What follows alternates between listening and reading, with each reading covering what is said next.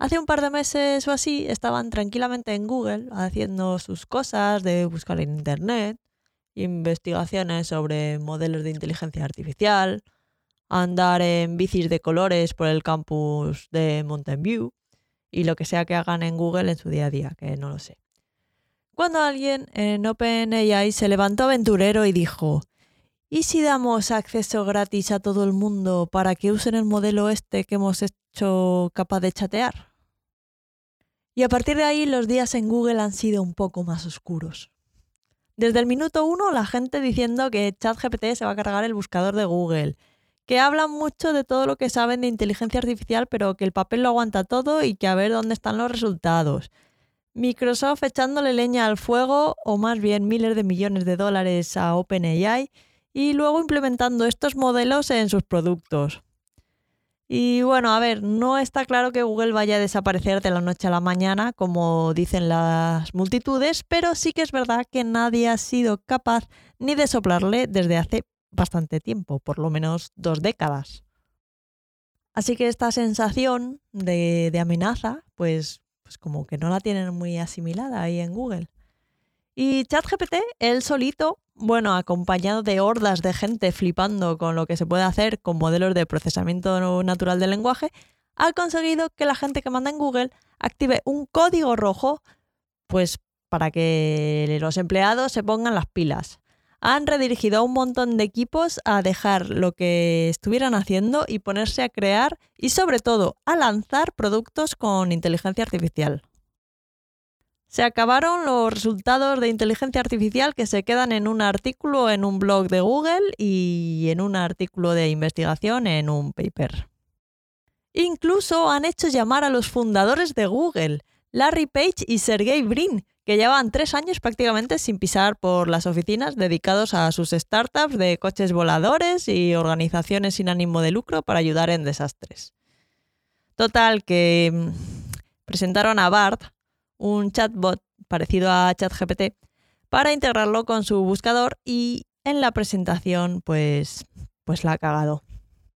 Le preguntaron sobre nuevos descubrimientos del telescopio espacial James Webb que se le pudieran explicar a un niño de 9 años y respondió que había, bueno, entre otras cosas, pues que había tomado las primeras fotografías de planetas fuera de nuestro sistema solar. Y eso se hizo en realidad en 2004. La broma le costó a Google perder 100.000 millones en bolsa debido a la bajada de sus acciones. Si es que las prisas no son buenas para nada.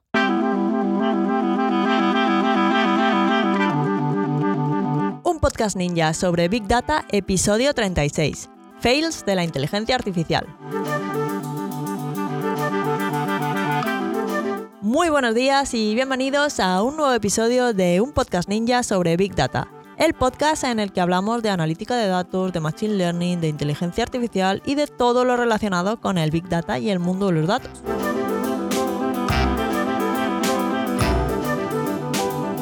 En este podcast hablamos de Big Data de manera normal, alejándonos de las ideas de inteligencia artificial de las películas y tratamos estos temas con los pies en la tierra y con sentido del humor.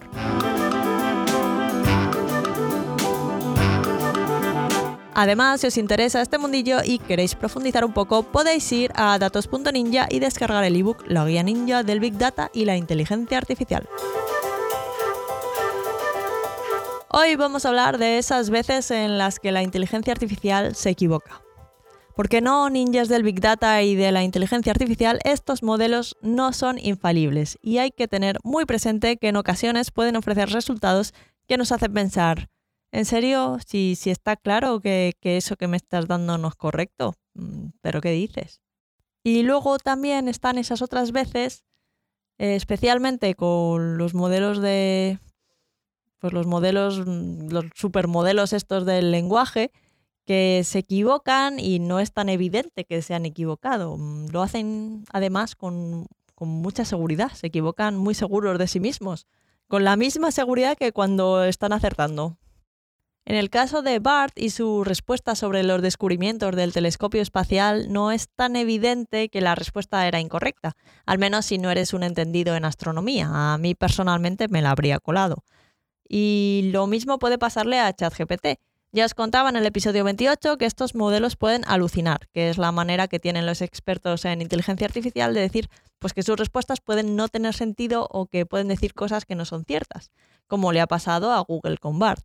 De hecho, si preguntáis a estos modelos sobre cosas que controláis de verdad, enseguida os vais a dar cuenta de cuándo los modelos están alucinando, pero si estáis preguntando algo porque andáis un poco pez en el tema, pues si el modelo alucina no os vais a dar cuenta a no ser que comprobéis la respuesta. Es como, bueno, no sé si alguna vez os ha pasado que escucháis algún programa o leéis alguna noticia en prensa sobre un tema que controláis mucho y veis que dicen cosas pues, pues que os chirrían un poco, que no son del todo correctas o que hay inexactitudes y, entonces, y entonces os cambia la vida porque a partir de ahí pensáis, si de esto que sé hay todas estas cosas que no son del todo correctas, ¿Cuántas cosas habré dado por buenas sobre los temas de los que no sé tanto? Y entonces os quedáis un rato con, cara de, de circunstancias, así como pensando. Bueno, pues con los modelos del lenguaje igual, tanto con BART como con ChatGPT. Los dos alucinan, más o menos, en algunos temas o en otros, pero ahí está. Pero bueno, esta no es la primera vez que Google la lía con sus modelos de, Machine Learning. Hubo un tiempo, allá por 2009 o así, que lanzó un servicio para detectar brotes de gripe a partir de las búsquedas de los usuarios de Google y se llamaba Google Flu Trends. La idea era analizar las búsquedas de Google sobre términos relacionados con la gripe y ver si había algún patrón en esas búsquedas que, que indicara un posible brote de gripe. a partir de ahí indicaban si el riesgo de brote de gripe en la zona era medio, bajo o alto o extremo. Eh, así la idea suena bien, pero no funcionó. Durante el tiempo que estuvo activo hubo varios brotes que no se detectaron para nada y en 2015 decidieron retirarlo completamente. Y tampoco es la primera vez que Microsoft intenta desplegar un chatbot implementando inteligencia artificial antes de ChatGPT y de invertir en OpenAI y todo esto, en 2016 lanzaron a Tai, un chatbot que funcionaba a través de Twitter. Lo que pasa es que después de pasar unas horas interactuando con usuarios de Twitter, pues este chatbot se volvió ofensivo y racista, y no muy bien educado. Literalmente unas horas, porque a las 16 horas de su lanzamiento Microsoft retiró la cuenta de Twitter a través de la que se podía interactuar con Tai. Esperemos que Bing Chat tenga mejor suerte. Y otro ejemplo más de fail de la inteligencia artificial, esta vez de Amazon, para tener uno de cada una de las tres grandes empresas tecnológicas, y es que esto pasa hasta en las mejores familias. En, 2018, Amazon quería automatizar su proceso de contratación para así acelerar la selección de candidatos. Y para ello, pues incorporó a su proceso de recursos humanos un modelo de Machine Learning. Hasta ahí todo bien. Lo que pasa es que la cosa no, no, acababa de funcionar muy bien porque resulta que el modelo solía favorecer a los candidatos varones y aunque la gente de Amazon intentó arreglarlo en varias ocasiones, acabó retirando el modelo. Estos son solo tres ejemplos del tipo de, cagadas que, puede hacer la inteligencia artificial. Y estos son en empresas grandes que se dedican a, que se dedican a ello, que son muy potentes en inteligencia artificial y en machine learning. Imaginad empresas más pequeñas intentando modelos de inteligencia artificial en sus procesos. Pero bueno, de, aquí, de estos tres ejemplos, podemos sacar algunas cosas para entender un poco mejor por qué estos modelos pueden llegar a fallar y tal vez pues evitarlo. A ver, a ver si hay suerte.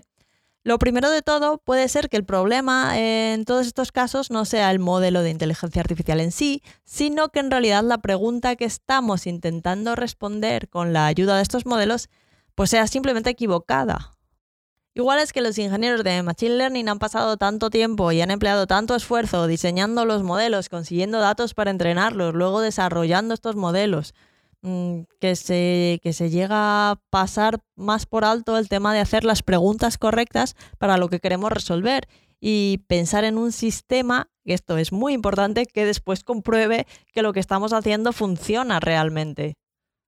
Amazon se habría ahorrado la mala prensa en 2018 si hubiera probado su modelo y hubiera visto que los resultados pues, pues no eran apropiados en el mundo real. O sea, solo necesitaba tenerlo en periodo de pruebas, no, sin lanzarlo realmente, para ver que, que realmente pues, su, su modelo era sesgado hacia candidatos varones. Y el tema, en mi opinión, es que muchas veces se pone tanto foco en la inteligencia artificial en sí y en los modelos tope de gama que se pierde la perspectiva del problema global y se pasa por alto la parte aplicada de la inteligencia artificial. De hecho, veía el otro día en YouTube un ejemplo muy visual sobre esto que quiero decir. Os lo voy a contar. Imaginad que los modelos de inteligencia artificial tan brillantes y atractivos como ChatGPT fueran un horno. Sí, un horno. Dadme un momento y veréis dónde quiero llegar. No se me ha subido el Machine Learning a la cabeza todavía.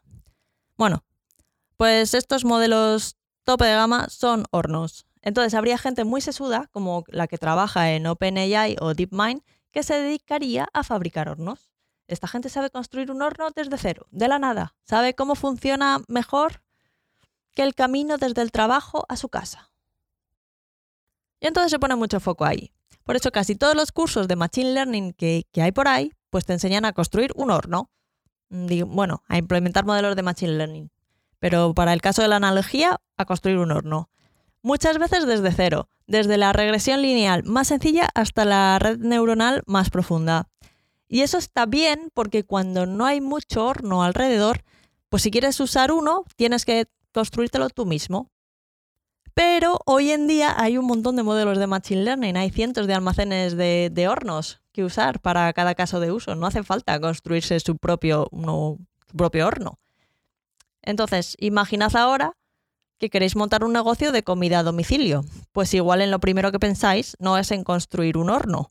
Igual mejor pensar primero en los ingredientes que queréis, que serían los datos, o en las recetas que queréis cocinar, Igual mejor que contratar a un equipo completo de personas con muchísima experiencia en construir hornos y esperar que con eso sea suficiente para que el negocio de comida a domicilio pues despegue, igual mejor contratar a algún cocinero que, sepa de recetas. Mm, digo yo. O sea, imaginad el percal. Vas a montar un negocio de comida a domicilio y lo primero que haces es contratar a gente que fabrica hornos. Mm, hay algo ahí que, no encaja del todo.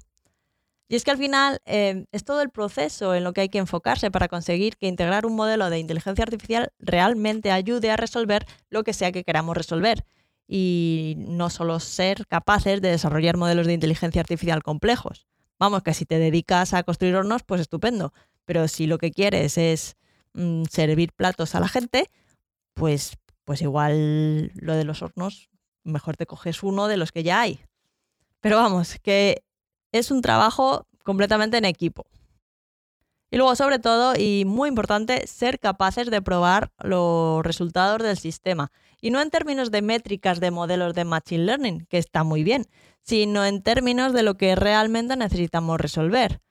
Puede ser que el modelo de Amazon tuviera una precisión magnífica, pero claramente estaba fallando en términos de encontrar el talento que Amazon estaba buscando.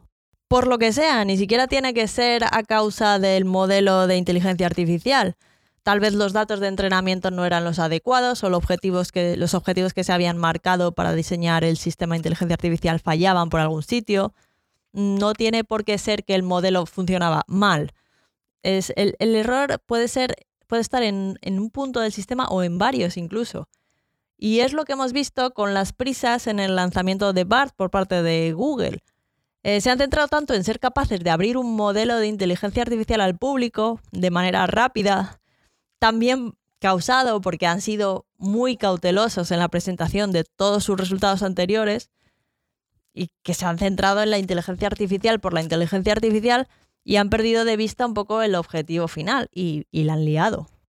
Quiero decir que si llevas años trabajando en inteligencia artificial y nunca has presentado ninguno de tus grandes, bueno, en el último año nunca no, porque sí que es verdad que las herramientas de Google pues tienen modelos de, machine learning, de inteligencia artificial que podemos que, que los usamos de hecho todos los días.